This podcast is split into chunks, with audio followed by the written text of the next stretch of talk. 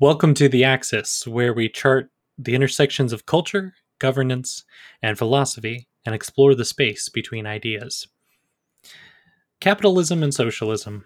For some people, there couldn't be two more diametrically opposed ideas. They have more in common than separates them, however. Not in terms of what they stand for, but where they come from. In these next two episodes, I'm going to be discovering and illuminating the differences and the qualities that they share, and the environments from which we have these two very prominent, incontrovertibly, absolutely staggeringly huge philosophical frameworks by which we look at most of modern society. Uh, it's really interesting because while collectivism, mercantilism, all these other philosophies and concepts predate capitalism and socialism, I would pin the real beginning of uh, both of those economic philosophies to the Industrial Revolution and to the standardization of governments that came from the rise of nationalism and the nation state and the way that international relations uh, shook out after World War One. At the end of the 19th century, the nation state was still kind of in its infancy.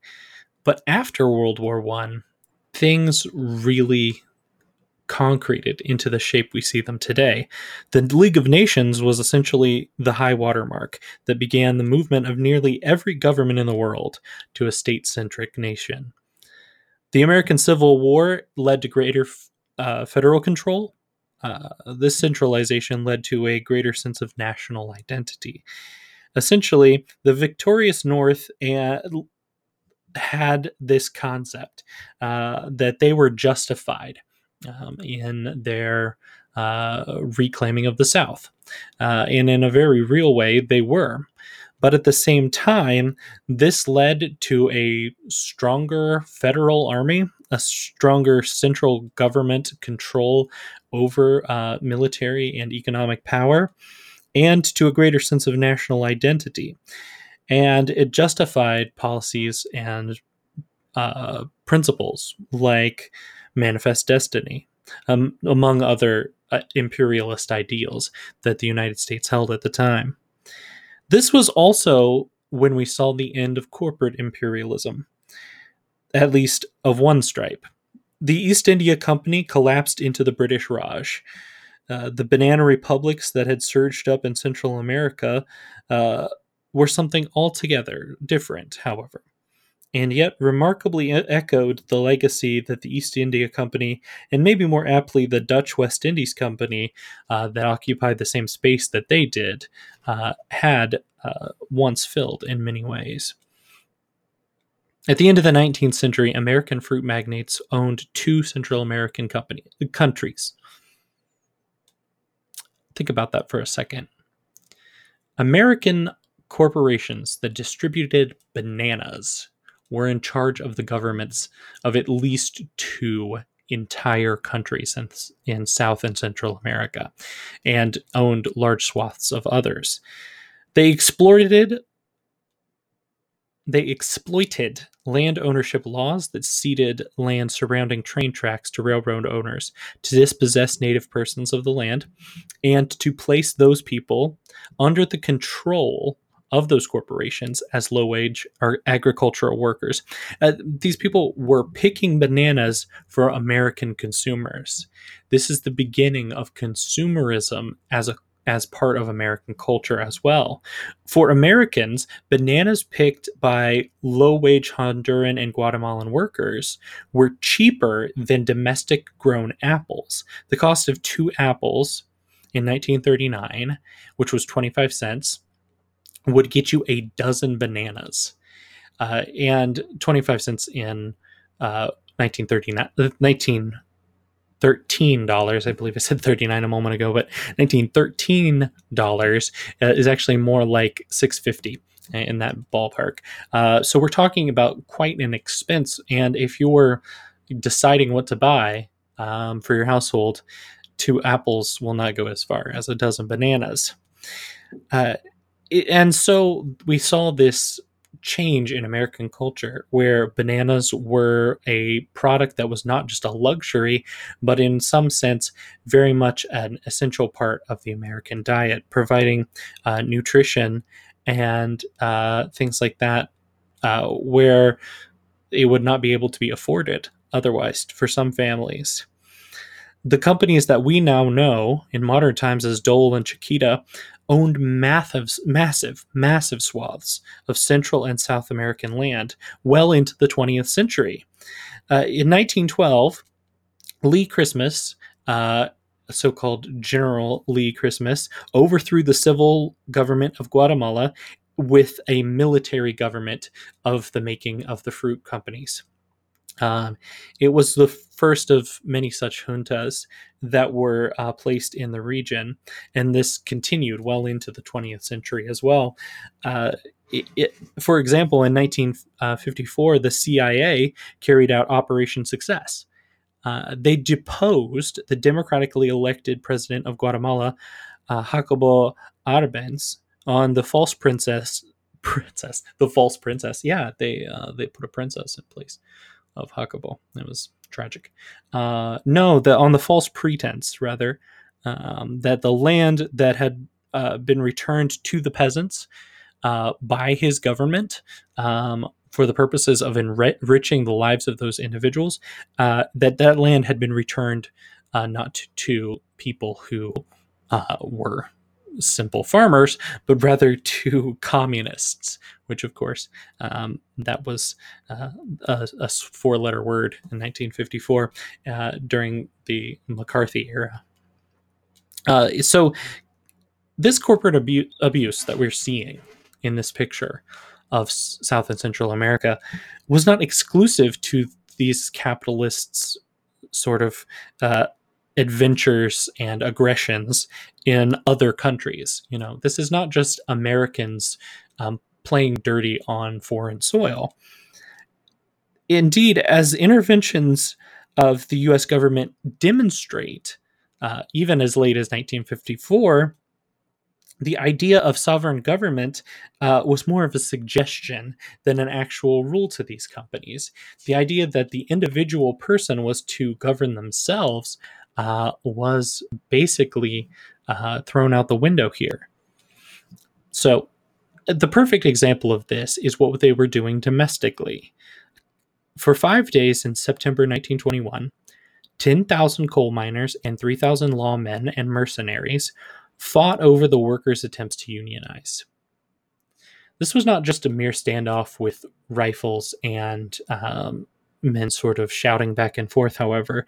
The private army that was raised up by the um, the mine owners, backed by the state troops, the state troopers from the governor, dropped bombs from planes over the miners' heads.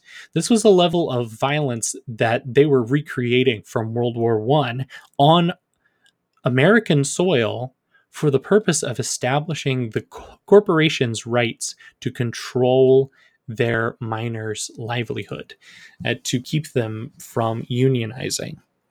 The state troopers, by the way, the United, the West Virginia state troopers, were created specifically as a state police force as a result of the governor's need to enforce corporate interests in the state. He specifically created the state police force to stop uh, alleged worker violence.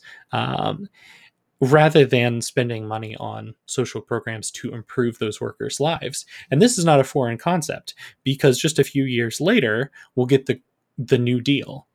And social reforms will greatly reduce rioting and violence and social unrest.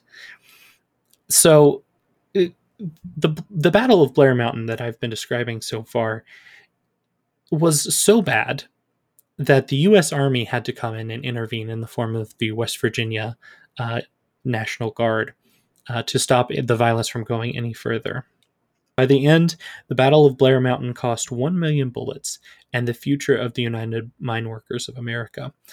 thousands of people fled the Union um, and later joined things like the AFL CIO and the um, steelworkers uh, unions. Um, but that sort of Pyrrhic victory that they went through uh, managed to move the labor movement forward. But in the process, thousands of mine workers were jailed. The last one was paroled um, four years later in 1925. So Union coal mining went off a cliff after this. Um, pretty soon it was no longer profitable. And so the capitalists withdrew their money from it as well. Uh, it wouldn't be until um, the social reforms under the New Deal, as I mentioned, that working conditions would improve at all for, for unionized mine workers because there was no outside social pressure and the, uh, the changes just weren't enforced. So, what's my point here? What are you expecting me to say now? That capitalism is evil? No, I don't think it is. Because capitalism is merely a description for the system, uh, the economic system, the philosophical system by which capital can be used in a market um, to leverage control over that market. Unchecked corporatism, however, is evil. When the nation state rose to prominence as the normative modus operandi for sovereign government bodies at the beginning of the 20th century, and sort of finalized that process with the League of Nations, it raised up with it the instrument by which capital and therefore capitalism is possible. The reserve banking system is an outstanding innovation it's the only reason why capitalism exists. An independent bank which can regulate interest rates and buy and sell currency without political meddling is, in an ideal world, however, not necessarily in actuality, an instrument for equality. And that's exactly the point, right? In an ideal world, the Reserve Bank would use money to help people and to stabilize the economy for the betterment of all of the people who are in it. But the problem is, of course, that we don't live in an ideal world, and that's not how it goes. The money that is let, lent from the Federal Reserve Bank goes to Wall Street, not to us. That's what happened uh, in every economic crisis we've had. Every economic crisis has has preferred corporatism over the individual person here's the thing as people, more often than not, despite evidence to the contrary, we do not get to. S- at, at, okay, when the Fed goes to help us as individuals, they do it from the wrong end of the equation trickle down economics, free market economics, where all of the numbers point to the fact that if you pay people first, then the companies will reap the rewards later. We're seeing that right now. The only reason the US economy is propped up where it is is because a $600 a, week bonus to unemployment claims right now during the COVID financial crisis. It once that ex- expires, mark my words, there will be a, another economic downturn. It's going to be in full blown depression mode. That's the only reason we're not in one right now, is because people have money to spend and they're spending it. That is not going to continue indefinitely the overwhelming bulk of evidence shows that an unconditional basic income, a direct cash stimulus to individual people, is the best way to operate an economy. If we can leverage the capital that comes out of the Federal Reserve Bank and manage interest rates and manage banking through that same system, but instead privilege the individual person instead of the corporation, we will have used capitalism for what it's for. But here's the thing I'm not sure that's even going to be capitalism anymore. I think the name needs to change at that point, but I don't have a good idea for what it's going to be called. So for now, it's just better capitalism. The most economically healthy and humane boosting of the econ- method of boosting the economy is to give individual persons money. And part of that is going to be deci- deciding whether we want to continue to prop this practice of nationhood and uh, citizenship in a nation as part of that process too.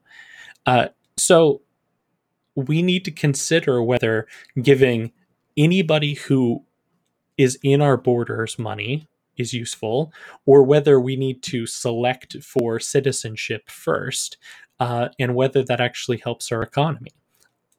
I am not sure because there's no data to back this up uh, necessarily. And I think it would be highly politically unpalatable. I think even the most sort of liberal um, person in society thinking of the nation state as we do now and the arbitrary borders we draw around our countries as having value would probably really kind of just cringe at the idea of giving everybody who walked into the country money for being within the borders. But think about it this way many other countries, the United Kingdom, Finland, Japan, all these other countries have subsidized healthcare. Doesn't matter whether you live there or not, whether you're insured or not, the government will pay for your health care so that you can live while you're in that country. Um, so what if we did the same thing for just making a living? We subsidize people's ability to live while they're within our borders. Their quality of life, and subsequently everyone else's quality of life, would drastically improve. This goes from the homeless person on the street whose identity will be hard to verify because they have mental conditions, right down to someone who may have come here illegally 10 years ago on an airplane and not been able to afford a plane ticket back. And so they're hiding so they can't get deported. There are so many different things that we can pretend we're going to fix with law keeping and regulation that would be equally easy to fix with money, with the distribution of capital. If we make an investment in people, they will be able to fix their situation way better than telling them what their situation ought to be ever will. So, join me next time when I talk about all of the flaws of socialism and why the myth of the worker is detrimental to how we treat each other as individual human beings. Thanks for listening.